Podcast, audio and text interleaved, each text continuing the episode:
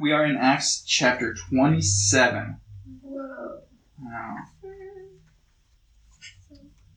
I uh, reluctantly titled tonight Jesus Take the Wheel. You'll see why. You said reluctantly. I thought you were gonna say like something like I titled it "The Almost End of Our Series" We've got, including tonight, I think three more sermons, maybe four, seeing how it goes. But um, we are getting right there towards the end. So we can jump right in here. Acts chapter 27, if you guys remember where we're at. Uh, man, a lot's happened in the last couple weeks. Paul has gotten to Jerusalem. He has been persecuted, arrested. He then was like put up in like the king's palace for two years, where they're just like not sure what to do with him because all the Jews hate him, but he's like didn't really do anything wrong, and they're trying to do the, the Jews a favor, so they're just like keeping him locked up. And so now where we're at is a new governor took over. They were gonna kind of hand Paul over to the Jews, basically to get killed. And so Paul appealed to Caesar. So that's where we find ourselves now is they're about to send him to Rome to go to the court of Caesar. So in verse 1 of chapter 27 it says, And when it was decided that we should sail to Italy, they delivered Paul and some other prisoners to one named Julius, a centurion of the Augustan regiment. Again, this is the, the Augustan, Augustus, like that's just means like it's the, the royal regiment or the regiment of the crown. It's kind of the language that they would use. So entering a ship of Adramyttium, we put to sea, meaning to sail along the coast of Asia.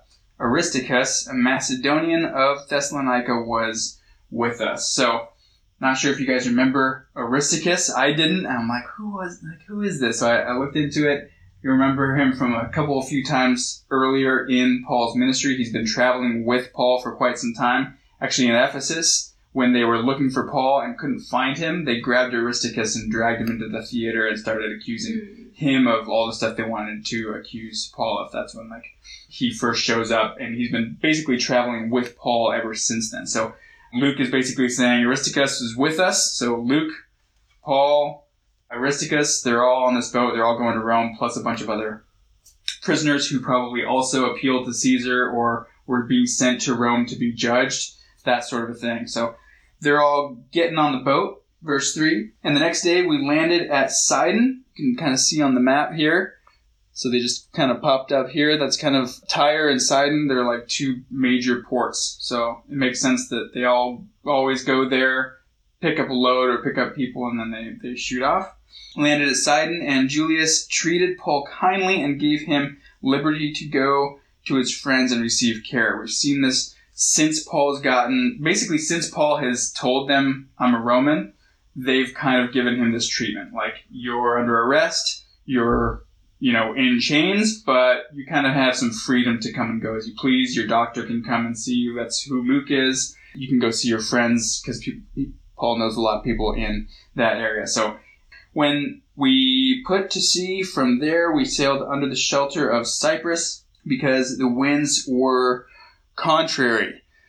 So this is Cyprus. We're in, uh, if you see the fourth missionary journey, that's where we're at. So the blue line is what we're doing. So uh, under the cover of Cyprus. So uh, yeah, the winds are contrary. The, this Mediterranean Sea is like that. Annie and I were on a boat going from island to island when we went to Greece, and it's not as scary now because the boats are like awesome. But we were in a storm, and you, in the movies, you see the like boats going up the wave, and then like going to the peak of the wave, and then boom, and then like it felt like that. And we were just like, whoa. And like people were getting sick and throwing up.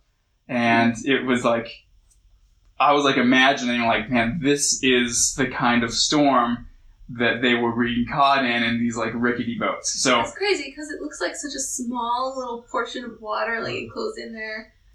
no, it's massive. Yeah. and I just on the map, I'm like, oh, that blue thing. yeah.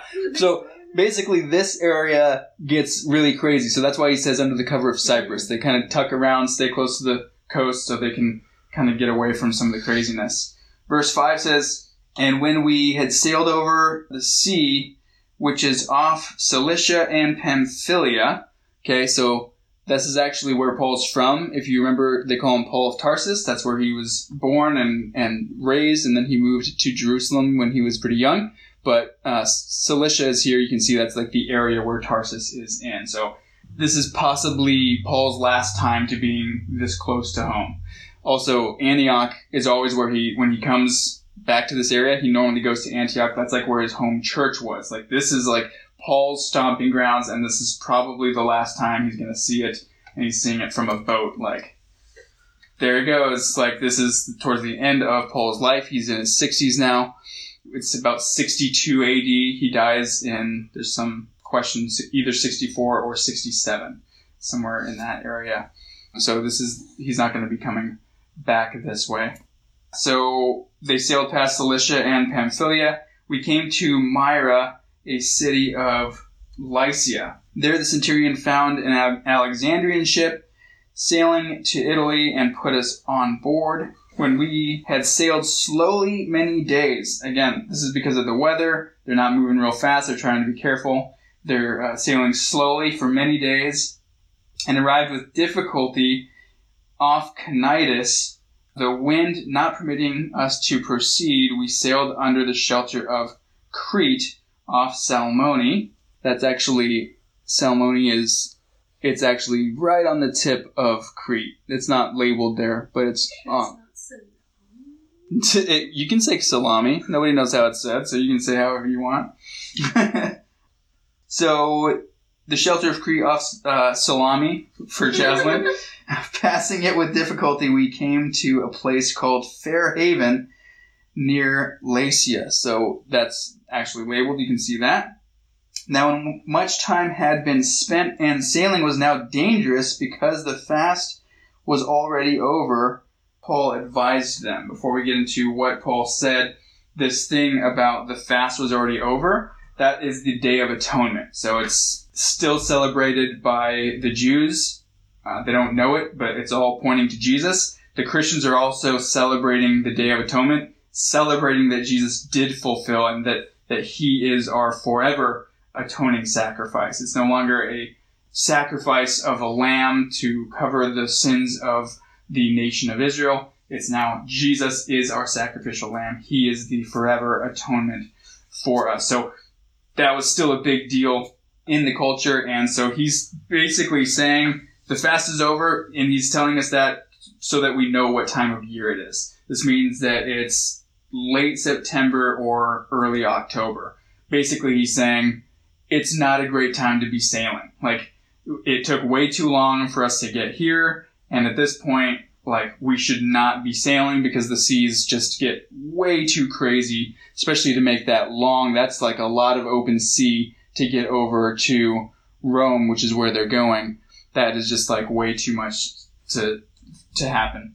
So, it's late September, early October and it's starting to get dangerous. So in verse 9, it says, Paul advised them, saying, Men, I perceive that this voyage will end with disaster and much loss, not only of the cargo and ship, but also our lives.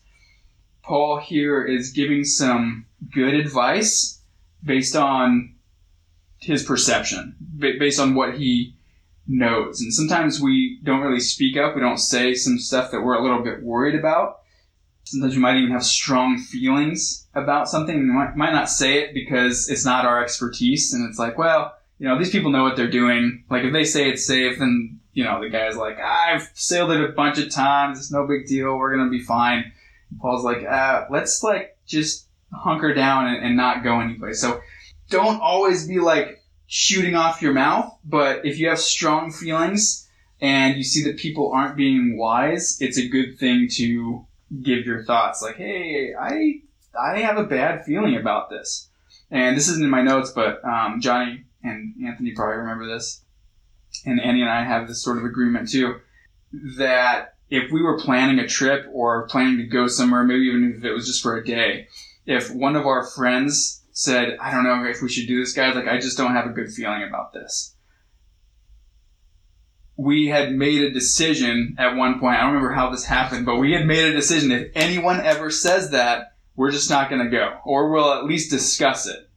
Like, th- we're going to take that seriously. When I was, ah, it's fine. It's not a good idea. If someone says, I really don't have a good feeling about this, listen to them. And, and again, even if you decide, you know what, I, I'm just stressed because of this, that, and the other thing, okay, let's just keep moving forward. You know, but at least pause, take a second, talk about it, because it might be the spirit giving you that perception so that you, you pay attention and you don't get yourself in, in a bad situation. You know where we got that? I don't remember where we got that. Well, we used to we used to break people's houses, and if any of us said not feeling it, we drove past. That's true! That's where it came because from. we thought we might get caught. and we never did until you go. the were, we But- were having a bad feeling, and we were with Christian, and anyway, we got caught that time That's true. because our intuition. Uh, we were praying to God about if we But that did once we got older and a little He's bit like, more "Oh, mature. it It, turned, developed into it developed into hey, and I, I remember Nina doing that at, at least once, where Yeah. she was like, "I don't have a good feeling about this day trip that we're planning. Okay, we'll go tomorrow or we'll go next week." Like, like if you're not having a good feeling about it, that could be the spirit prompting you to to say something. And when the spirit does prompt you to say something, say it. And if people don't listen, that's that's just how it goes sometimes. Yeah. But maybe think about, pray about having that within your friends. If somebody says, "I'm just not having a good feeling about this," listen up. And and also you want to be careful with that because sometimes if people know that's a rule, they'll abuse it if they just I don't want to never go. week to Steve. hey Anthony, you want to hang out? Ah, I'm not feeling it.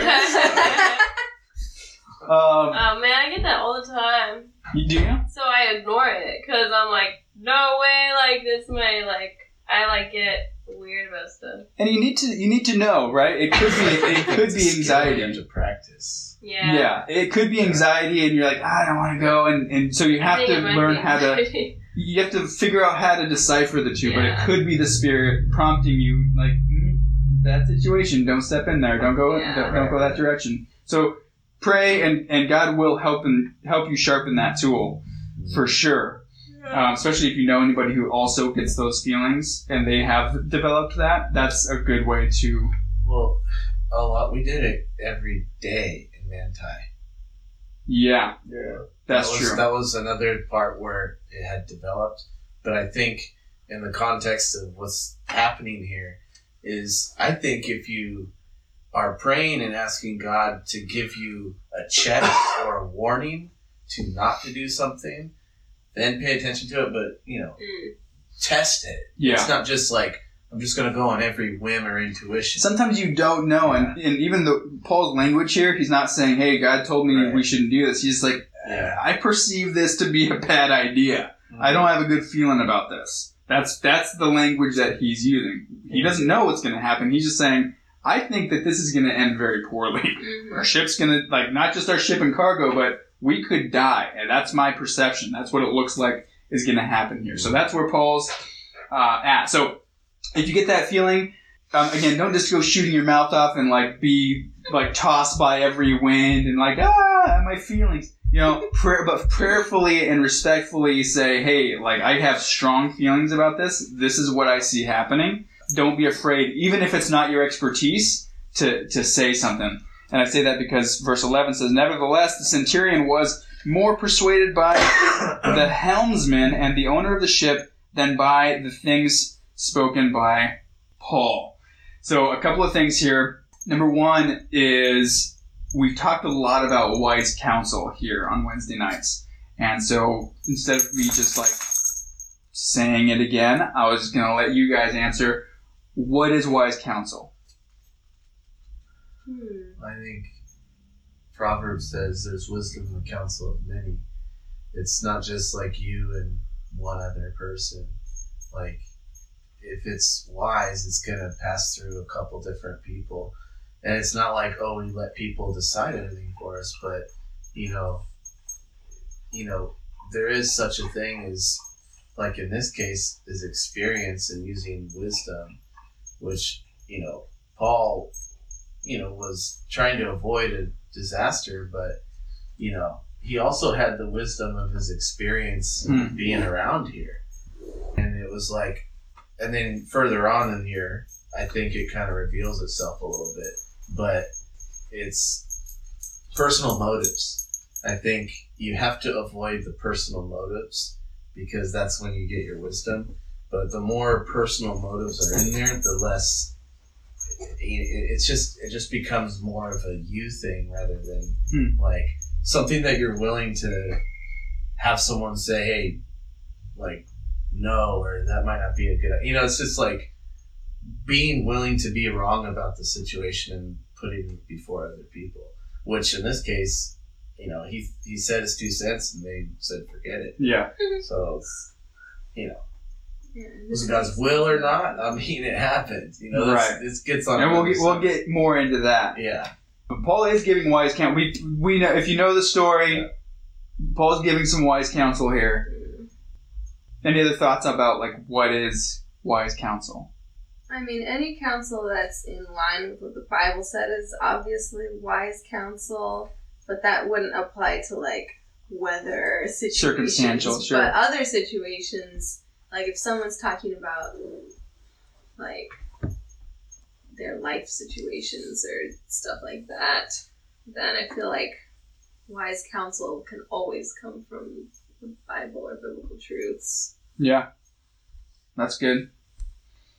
Again, like you said, with circumstantial stuff, you're we're still uh, again Proverbs over and over and over like tells us to seek wise counsel. You know, there's safety in a multitude of counselors. That kind of language. So what I'll say about like what is wise counsel? Wise counsel is counsel that comes from godly, Bible believing leaders in your life. And I'm not saying just leaders, right? But people who you say, yeah, I would follow them. People who you say, they're someone I can receive counsel from. They're Bible believing, they're godly people. That's wise counsel. Now, I'm not saying that you can't get counsel from your friends, but again, lots of places in the Bible, but mostly the wisdom literature, older people are said they're they're wise. They have more experience. They've they've been through more things. They've they've been walking with God longer. Older leaders are spoken of as wise. So yes, have friends that you go to, but again, a, there's safety in a multitude of counselors. Have have many people like, oh well, they said this. I'm going to test that and see this. This person's also a godly Bible believing person that I respect. Um, this person said this. What do you think about that? And have that council be happening. That's why Rehoboam. I was just going to say that. Oh. Yeah, that that comes to mind, right? yeah. and, and that's that's good. Like that's supposed to come to mind, right? And the funny thing about Rehoboam is he was the son of Solomon, who is said to be the wisest man, other than Jesus, to ever have walked the earth. The wisest guy, right? When we have lots of Solomon's writings, and most of them say, "My son, do this, don't do this. My son, this is wisdom. My son, this is foolishness. My son, this is wicked." Like very specific things writing to his son. So his son then takes the throne and he is going to make this decision. And they're like, hey, like, win the people over by lightening the load of your father a little bit. That, that's the wise counselors of the wisest man on the planet. That's what they told the wisest man on the planet's son to do. So realize that, that the wisest guy that wasn't like, I don't need wise counsel. I am wise counsel. God has given me wisdom. I don't need wise counselors. No. There's safety in a multitude of counselors, Yeah. said the wisest man. So even the wisest man surrounded himself with wise counselors. And those people tell his son how to act, and he rejects what they say, and he listens to his younger, cooler, hipper friends, and gets himself in a lot of trouble. Yeah, Can I add some? please. Definitely stimulating my mind. Uh, so the flip side of that also is looking for wisdom and who to ask because there's some people that will ask a multitude of people, but they're people that they haven't watched their life at all. Like they just know them or, you know, getting like a new circle of friends or something like, let me bounce something off you, something like that. You have to watch someone's life to know if they fear the Lord and have wisdom. So it's like, Yeah. you could ask some pastor or something, but you don't know what this guy's life is like. And I say, I think that's kind of like, what the fear of the Lord is beginning of wisdom, right? Like, well, how much is this person like actually fearing the Lord in their life? How much can you actually trust them? You can only trust them as much as they trust Jesus. So if you're just meeting these groups of people and you're kind of like, yeah, they're Christian and you know they read the Bible, like that's actually not enough. You have to actually watch Yes. them, and the wisdom will come out. I have, You know? yeah, I've, I have a lot of mm-hmm. people that I know who are godly, Bible believing people that I wouldn't ask advice from. Right. That's my point. I know that they're Christians. I know they love Jesus. I know that they, they try and live according to the Bible. I wouldn't ask their advice. Right. Because I, there's some lack of wisdom there. You know, you don't go around saying you're not wise or you're a fool or anything like that, but the Bible gives us outlines of what wisdom is. Mm. And if that's not present, that's not, then they're not wise counselors. Wise counselors are not people who willy nilly don't know what they believe. Maybe they go to church sometimes, or maybe they don't go to church at all. That is not wise counsel. Wise counsel is very clearly laid out. Mostly, like older, gray headed leaders who are like been following God for a long time. Mostly, the Bible says that's who you should trust. But there are, of course, also like friends who you know, like okay, they've lived a lot of life. They trust and love Jesus. They follow and and and have good stuff to say. And when they talk, I I receive from God. That's a wise counselor. So some things to think about about wise counsel, which Paul is giving here. Also, getting back to our story here, the second thing I wanted to say about this verse, right? The the, the centurion he is more persuaded by the helmsman and the owner of the ship. This helmsman, the word is actually pilot. Like that's like what the word kind of means, and it's not a pilot the way that we think of, about a pilot like drives the airplane, right? He wasn't necessarily. Sometimes the pilot was also the captain, but there is a difference there. In- this time period, there was the pilot who was the nerd. The, the, the pilot had charts and books and scrolls of stars of the sea. There's a reef here. There's rocks over here. When uh, when we're going to be traveling, this is what the stars are going to look like, and that's what we need to follow. They were super nerds. They had spreadsheets about their spreadsheets, and they were like they had all the math figured out. They knew the day they were going to leave. The, this guy's probably freaking out because they're behind schedule. You know, he's this guy is an expert in what he does.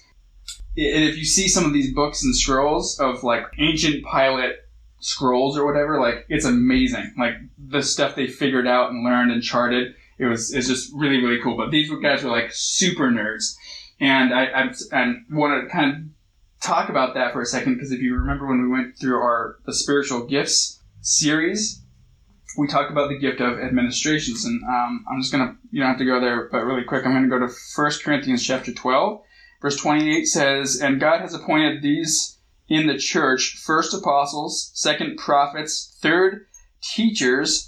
After that, miracles, and gifts of healings, helps, administrations, varieties of tongues. So it's basically saying, here's the leadership, apostles, prophets, teachers, and then all the other gifts are under that authority. Not that those other ones are more important. Paul just got finished saying in 1 Corinthians 12, they're not more important, but headship exists, meaning God sets up authority, God sets up people to lead, and that's the leadership apostles, prophets, teachers. Under that is everybody else. That's basically what Paul is saying. But that gift of administrations that's mentioned in that verse, it's the same Greek word, a little bit of a variant, but it's the same word that it has to do with pilotship. Okay? So that is the same Greek word that means like pilot. So when you're like looking, thinking about it as a spiritual gift, yeah, th- these are your planners. They love to plan in detail. They have their spreadsheets. They have their footnotes on their footnotes and they take notes and they're, you know, very into that whole thing. And I, again, this is a little off topic, but I want to point to it because this is how my mind got when I was researching that stuff about the gift of administrations. When I saw that this word in this verse was linked to that word, I was like, wait, what?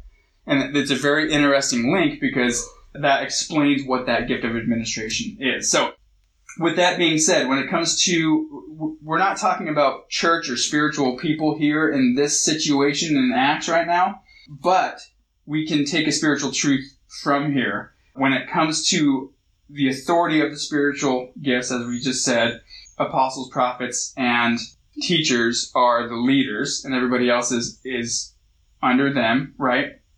That's how God set it up even though it's the expertise of the administrator, of the planner, of the of the pilot, right? If they have that spiritual gift and like, hey, here's the plan, here's what we're gonna do, I figured it all out. If the leadership says, yeah, we're not gonna do that, the administrator, as frustrating as they might be, they need to submit to that authority and realize, okay, even though this is my expertise and I know what I'm talking about, the leader is saying we should not be doing this thing. Again, I'm getting ahead of myself, but th- that's what Paul is basically mm-hmm. saying. We should not be doing this. And the, the pilot and the owner of the ship are like, yeah, we're gonna we're gonna go anyway. So they convince the centurion that they should they should go on. Again, this isn't church, so it makes sense that they're not submitting to Paul here. But uh, in a church situation, that's how we need to view things. Is even if it's our expertise, if the leadership says, "No, we're not going to do that," okay, you're the leaders. Let's submit to that. So the centurion is more persuaded by the pilot and the owner of the ship. Verse twelve, and because the harbor was not suitable to winter in, the majority advised to set sail from there. Also, if by any means they could reach Phoenix, a harbor of Crete, opening toward the southwest and northwest, and winter there. Now, it was just last week that I was encouraging you guys to get out there and, and vote whenever that time comes and to use that voice that our law has put in place for you, that our law has given you a voice like, hey, get out there and vote. Like I was just encouraging you to do that. So I don't want to sound like I'm contradicting myself here or, or discourage you at all. But I will say that historically, when everything's left up to a vote, right? They just took a vote. The majority says, yeah, we should go, right?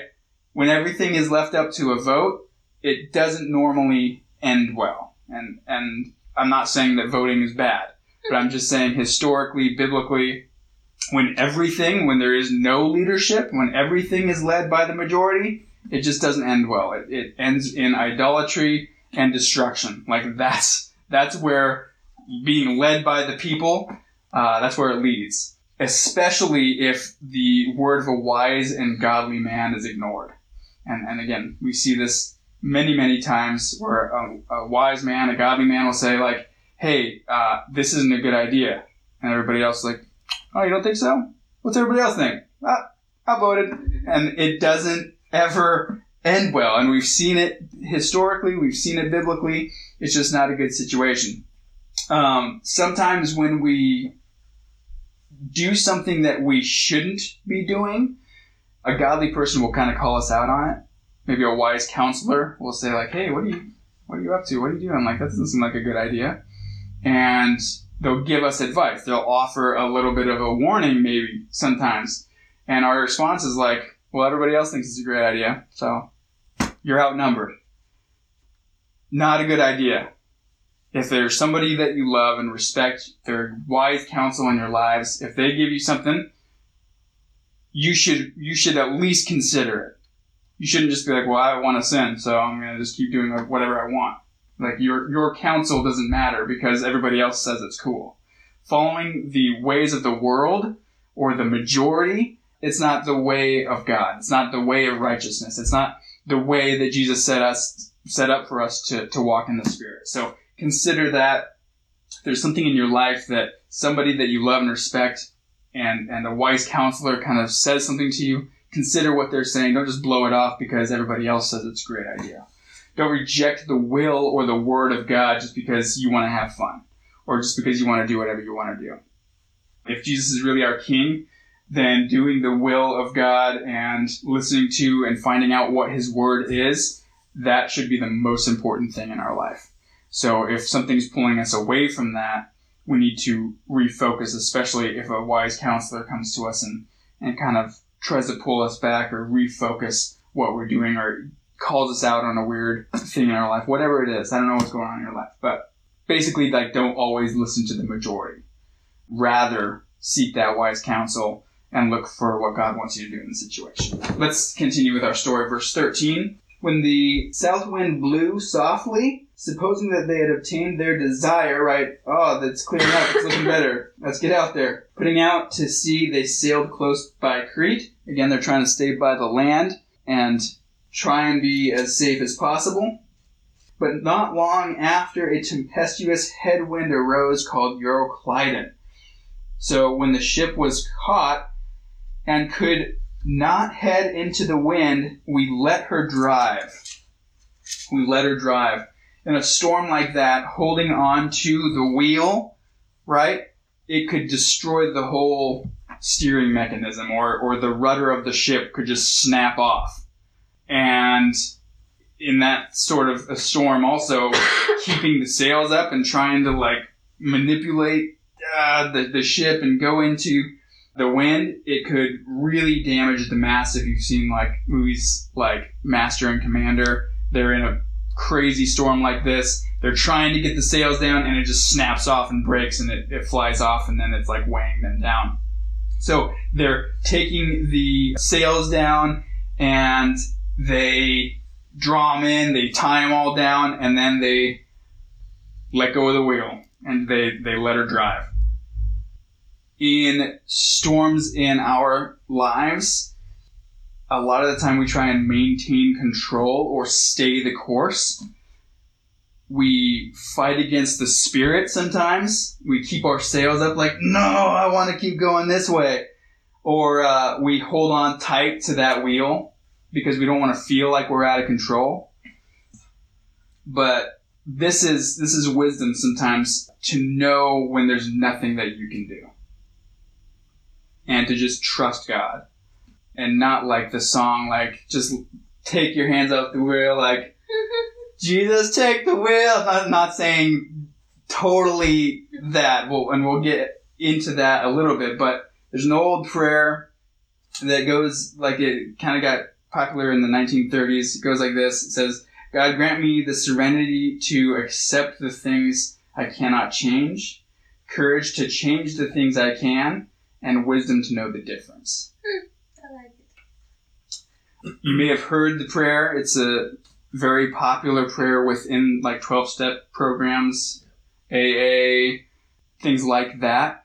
It's something that they pray to God for wisdom to just to get through everyday life. And I was reminded of it this week. A friend of mine made this really crazy, awesome post. This guy was like an alcoholic before he was 21, uh, went through rehab, early 20s, has had kind of a rough life. He had this really weird, rare sickness where his brain wasn't functioning properly, not because of the booze or maybe, maybe, but like it was years and years later. And he like almost died. They thought he was never going to walk again, like crazy stuff. And, and he totally turned his life around, cleaned up, and he's walking and by all accounts like a, a normal dude, but he made this post. It's actually kind of similar to what we've been talking about. I've been using language of like the tapestry and God using those dark threads in the beautiful parts of your tapestry, right? He was saying that your life's a painting, and sometimes when you're so close to the painting, you see these like certain details, and that's all you can see is is what what looks like a mess. But Jesus is stepping back, and he knows what your painting looks like. And he posted a picture of this. He's got it hanging on his wall, and I was just like, man, that's awesome. And, and his whole point was like, you just need to trust that God's got the perspective and that He's in control. And sometimes you don't know if you can control the situation, but you can trust that he is good and he's got your back. So Wait, what's the that he had? this prayer, that oh, I Ser- see. it's called the serenity prayer. Mm. So grant me the serenity to accept the things I cannot change, courage to change the things I can, and wisdom to know the difference. Jesus said to not worry about tomorrow because tomorrow's gonna worry about itself, or it's it's got its own worries, right? Every single day has something else to worry about. He wasn't saying don't make a plan. I made this mistake earlier in life where I was like, well, you know, don't worry about tomorrow. Tomorrow's got worries for itself, so no worries, no plans. If I make a plan, God's going to change it anyway, so I'm just going to sit around and wait for God to, like, give me a miracle to show me what to do with my life. And I was lazy and I, and I just didn't, I just didn't do a lot. I didn't make a plan. That's not the kind of life Jesus is saying to live. What he's actually saying is don't be anxious about the things that you cannot control right? Don't don't be worried all the time about tomorrow. You don't even know what's going to happen tomorrow. You could get in a car wreck and it change your whole. Sometimes we're just doing everyday planned life, and then you get a flat tire or, or something bad happens. So don't worry about those bad things going to happen. Just make that plan and, and try and carry it out. So it's not make no plans. Yes, make the plan, try and carry it carry it out. But when life happens and you can't control circumstances sometimes you just gotta let her drive and trust in God in those situations. Verse 16 And running under the shelter of an island called Clauda, we secured the skiff with difficulty. Now it seems that they had thrown the skiff. Some of your versions it's like kind of weird how it reads. It might say like the boat of the ship. And you're like, what's the boat of the ship? And there's a small boat, a skiff on board the ship that they used in an emergency, kind of like a lifeboat. Well, it sounds like they threw that overboard. I saw this in a movie, and I and I researched it more for the sermon. that they would use it kind of like a sea anchor. So in a crazy storm, if you drag something behind you, it would keep you from going up the wave at a weird angle and then toppling over. So it sounds like they threw the skiff overboard so that they could have sort of like a sea anchor, keep them straight because they weren't able to steer or they weren't able to have their, their sails up. So they threw that over. Once they kind of, it calmed down, then they like had a really hard time getting the, the dumb skiff back in the boat. Um, but back to the analogy of like that storm in your life. Again, I'm not just saying like, Jesus, take the wheel. I don't, I'm not going to try and do anything. It's all, it's all your control. Do what you can, right? In those tough situations, those storms. And again, I don't know what's going on in your life. Maybe you haven't had many storms in your life, but you will. Eventually a storm will come. And, and I hope that this will help you in those times and you'll kind of come back to a moment like this where you can say, I can't control these things. I'm just going to, I'm going to trust God, but in the things I can't control, I'm still going to do whatever I can to to not just be blown by every wind and and go into the waves and topple over. I'm gonna do something, everything that I can in this situation. Doing all you can, but still trusting that God is king and ruler over everything and that he's ultimately in control and he's he's got your best interest in mind. Sometimes people say that God's in control and what they actually mean is I'm not gonna do anything like kind of, kind of like I said when I was younger. Oh, God's in control, right? But sometimes when people say that, what they're actually saying is I'm not gonna do anything until a miracle happens to tell me what to do. But God has told us many things to do, and if we're either going through a time of I have no idea what to do, or you're going through that storm, focus on what God has t- said in His in the Bible and do those things. You don't know what to do, get involved in, in people's lives. Help the widows and the poor. You know, love people better. Like, there's a lot of very specific things that God says to do in the Bible. It's, sometimes you feel like, oh, it's a Christianese answer. But it's not. Because if you're not faithful in the small things, God's not going to give you the big picture plan of what to do with your life. If you can't just do the things that the Bible says, He's not going to give you your actual purpose in life. Show that you can be faithful in the small things, and then he'll he'll let you rule over more and and and mean big things. Verse seventeen. Uh, when they had taken it on board, this is the skiff, of course. They taken it on board. They used cables to undergird gird the ship, and fearing lest they should run aground on Syrtis sands, they struck sail and so were driven. The hull seems to have taken damage here, so they're undergirding that, and they're also in uncharted territory. They don't exactly know where they are, and what they do know is they've gone farther south than they want, and this would be kind of like we we've heard of uh, the Bermuda Triangle. This is like the area that ships disappeared.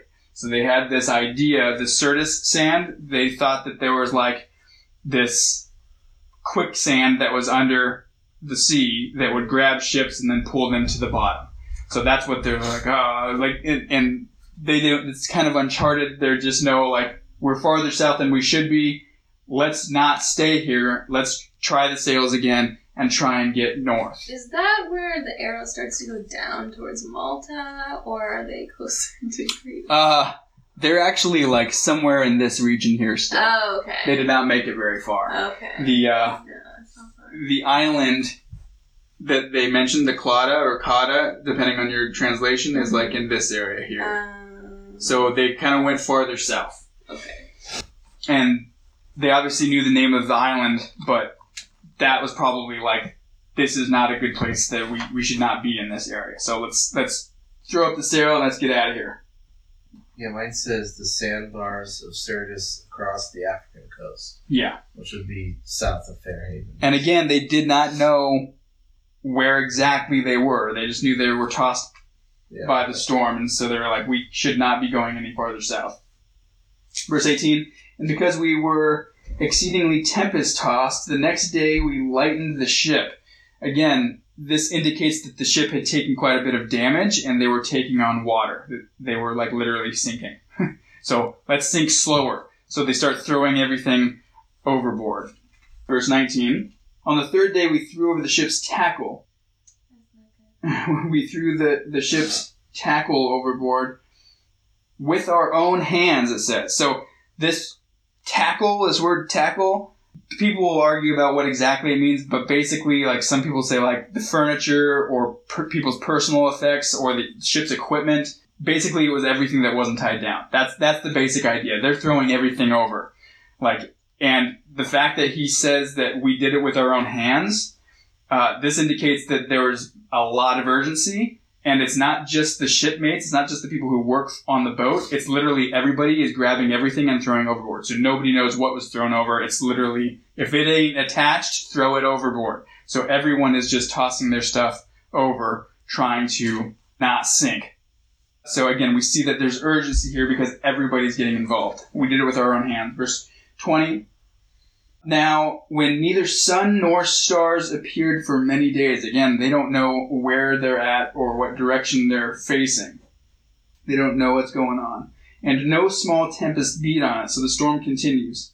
All hope that we would be saved was finally given up. But after long abstinence from food, then Paul stood in the midst of them and said, Men, you should have listened to me. Paul gets up and says, I told you so. And I'm sure what they're thinking is, Paul, we know you said it. This is not the time to get into it. We're starving. We're hangry. We don't know where we're at. The sun's not shining. The stars aren't giving light. We don't know. We don't know. Just stop. Like, this is not the time or the place. But Paul continues. Man, you should have listened to me and not have sailed from Crete and incurred this disaster and loss. What Paul does not say is this was all part of God's plan.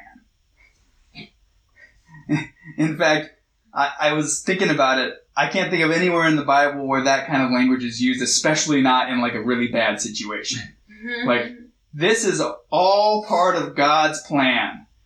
Ah, that's not what Paul says, and that's not what Paul believes.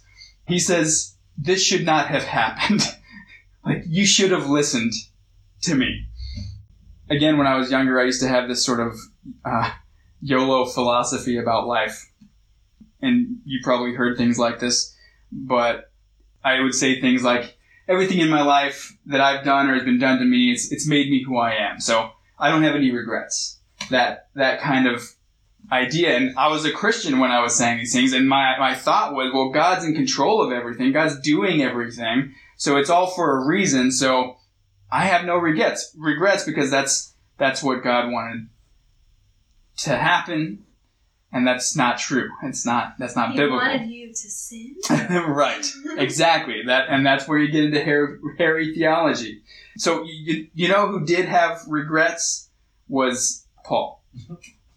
Paul had regrets. Peter had regrets. Even God had regrets in Genesis. That's true. that is very true. David had regrets. Solomon, Abraham, some of the most wise and godly men in the Bible say I should not have done that. That was not God's will. That was against God's will, and I regret it. And they repent.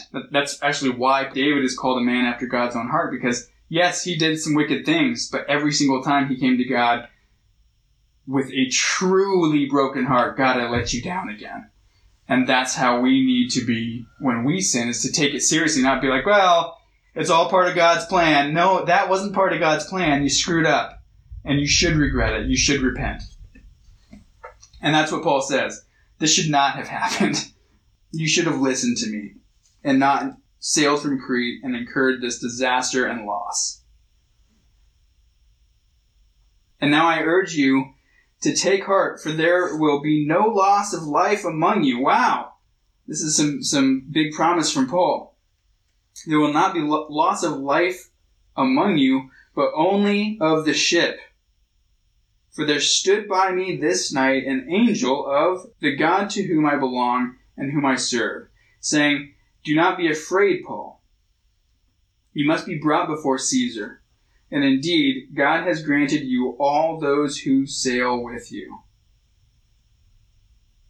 Therefore, take heart, men, for I believe God that it will be just as he told me. However, we must run aground on a certain island.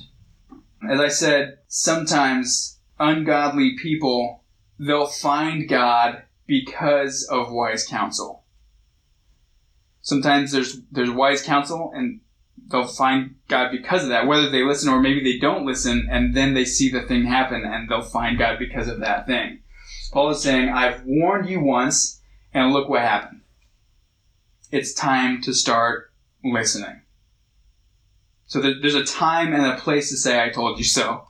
Not to rub it in people's faces, but to say, it's time to start listening. And they do. They do listen to Paul. And we're going to get into that more next week. We're going to stop there tonight. But in, in closing, um, we're stopping right in the middle. I know.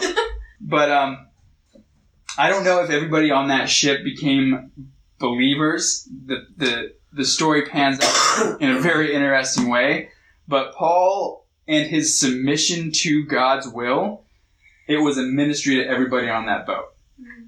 And they saw God working in Paul and around Paul, and and he they see that God's promise to Paul is fulfilled because God is in control.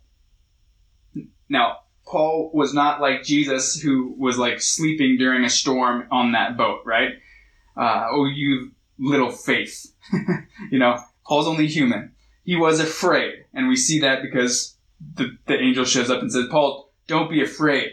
That shows that Paul was afraid. and he should be. Even though Jesus told him, you're going to Rome, you're going to minister in Rome, and you're going to stand before Caesar. Paul knows that's true, but he's still like, I don't know. I don't see God getting me through this. You know, so he's, he's kind of in, in a state of fear here. but once the angel shows up and reminds him what Jesus already told him and tells him what God said,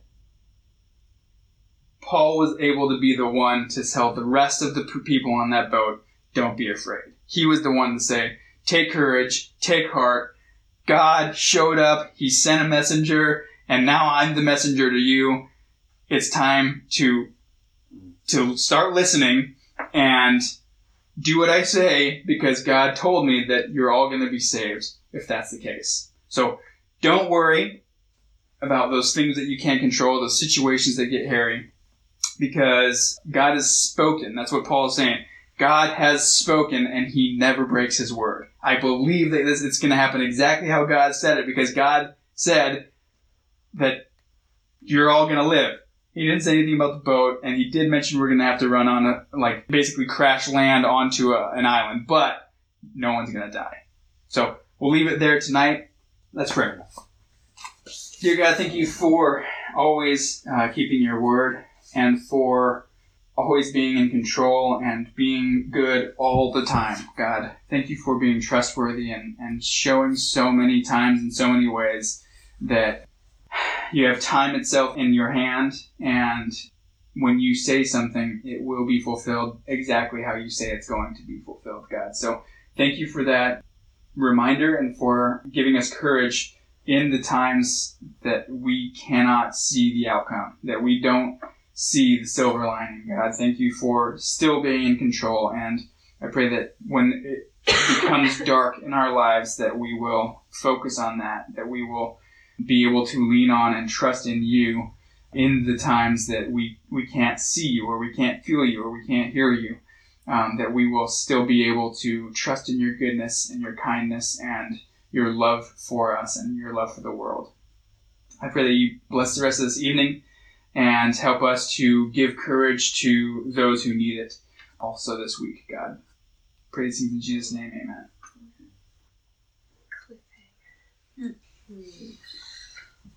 You know, I never noticed it this time that that passage.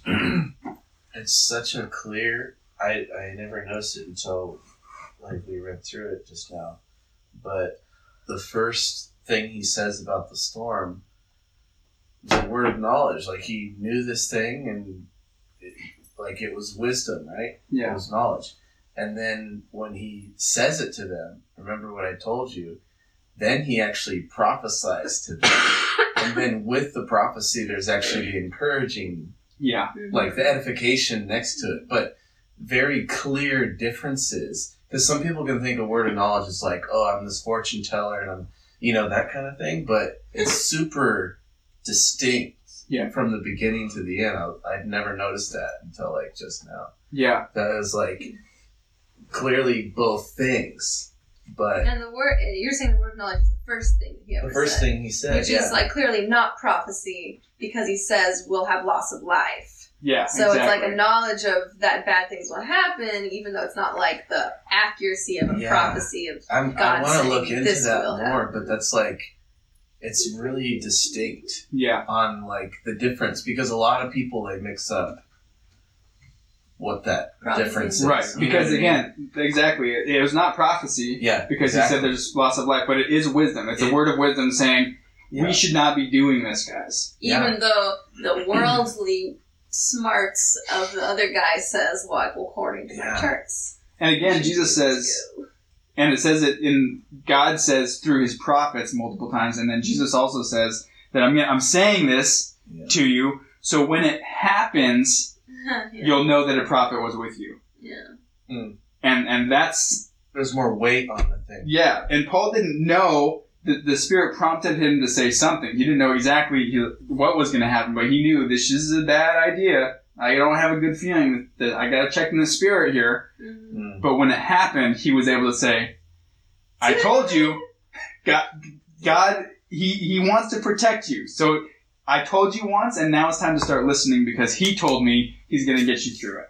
He's using the word of knowledge to like aid in Right. ministry later on when he was prophesying and encouraging. Yeah, And the other, the prophecy came by an angel of God telling him the what is it the night before? What was it that night. Yeah. that night? Yeah. So it's like, man, that's good. That is like really good distinction. Yeah, I didn't, I've never caught that.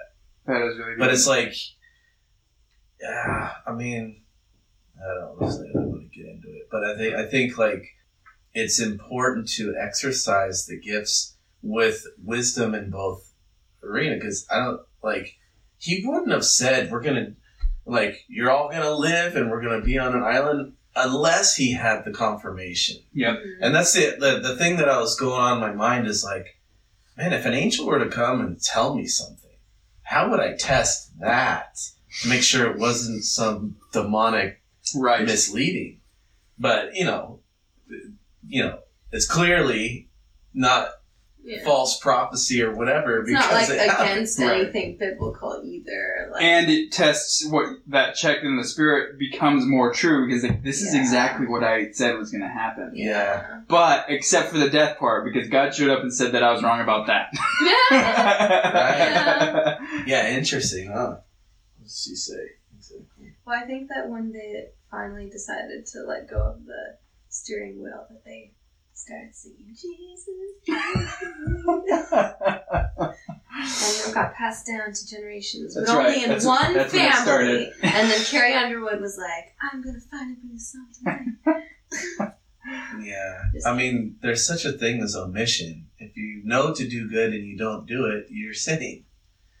you know what I mean? It's like you can't just say, "Oh, God's gonna handle it all," and I'm just gonna Mhm. like coasty through right. life. You know, it's like yeah, I love the point that you said of like there's literally so many things of instructions on what to do with life. Like, Yeah. we shouldn't even be asking what to do with life. Isn't so, like so much of it's there. I mean, someone's uh, someone said in this uh, sermon, they said, "When I'm asking God for direction, if I don't know what to do, I do what I know to do Yeah. because I have enough."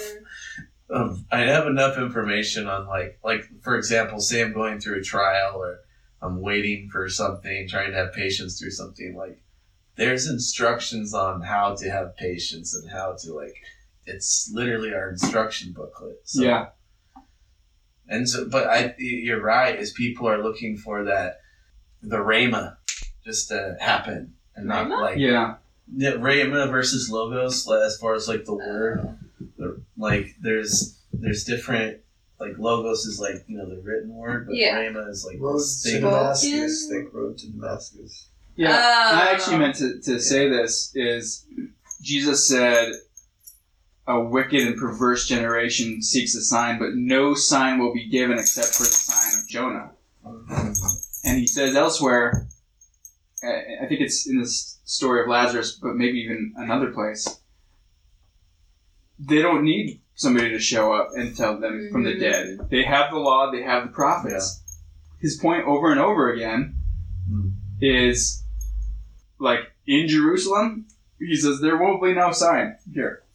Yeah. Because you don't need the sign here. You have the law, you have the prophets, you have the you you have God's word, so you don't need miracles because miracles are to draw you into God's will and word, right? So it's interesting that Christians so often are like, well, God needs to show up and point me in the direction that I'm supposed to go. It's like That's he that. is. I, that you have the word of God telling you which direction to go. And you're just sitting around clicking like on Facebook and watching TV. Like that. It, I'm not saying that obviously we all have Facebook and we all watch TV, but I'm saying like there's Yeah. too many Christians who do Yeah. nothing because, well, God didn't show up and tell me. It's like, yes, he did. Well, it, well, well, you'll go get, get in the back and forth with those believers. Like, well, what about this specific thing? And you try to explain to them what you've been saying this entire time. Well, yeah, it doesn't give you an answer for who's my husband or who's my wife or what job I should have or these life decisions. But what we were saying mm-hmm. earlier it says seek wise counsel. Yeah, those things can all be instructions, like handled. Johnny was saying, in in patience, there's instructions to pray, there's instructions to fast, there's Yeah. instructions to do all these things. Yeah, And Christian, and, and even you said, oh, it's a Chris, cheesy Christian answer, da da da da, except no one does it. yeah. right, right. Goodness gracious. Yeah, yeah. I love, uh, worked up. There's there's Yeah, like these uh this a lot of pastors actually say this when people come to them and they're like, "Hey, I like I don't know, like I haven't heard the word like I haven't heard God talk to me recently, like I don't know what I, I should do." Then there's one pastor that I've heard and I think a lot of pastors do this, but he always says, "What was the last thing that God told you to do?" And they're like he's like almost every time they say, "Well, uh, he said to do this." He's like, my next question always is always, did you do that? Mhm. And he's like, almost every time the answer is, well, I guess I, Nope. I guess I didn't follow through on that. That's why you're not hearing God's word anymore. That's right. so he's gonna stop talking because he already told you what to do. Start moving in the direction that he told you to move, and he'll continue guiding you. Yeah. If you just sit around, you're not gonna. An angel's not gonna pop up and start directing you because you haven't proven yourself worthy of that. You haven't pro- proven yourself faithful enough to accept an actual mission.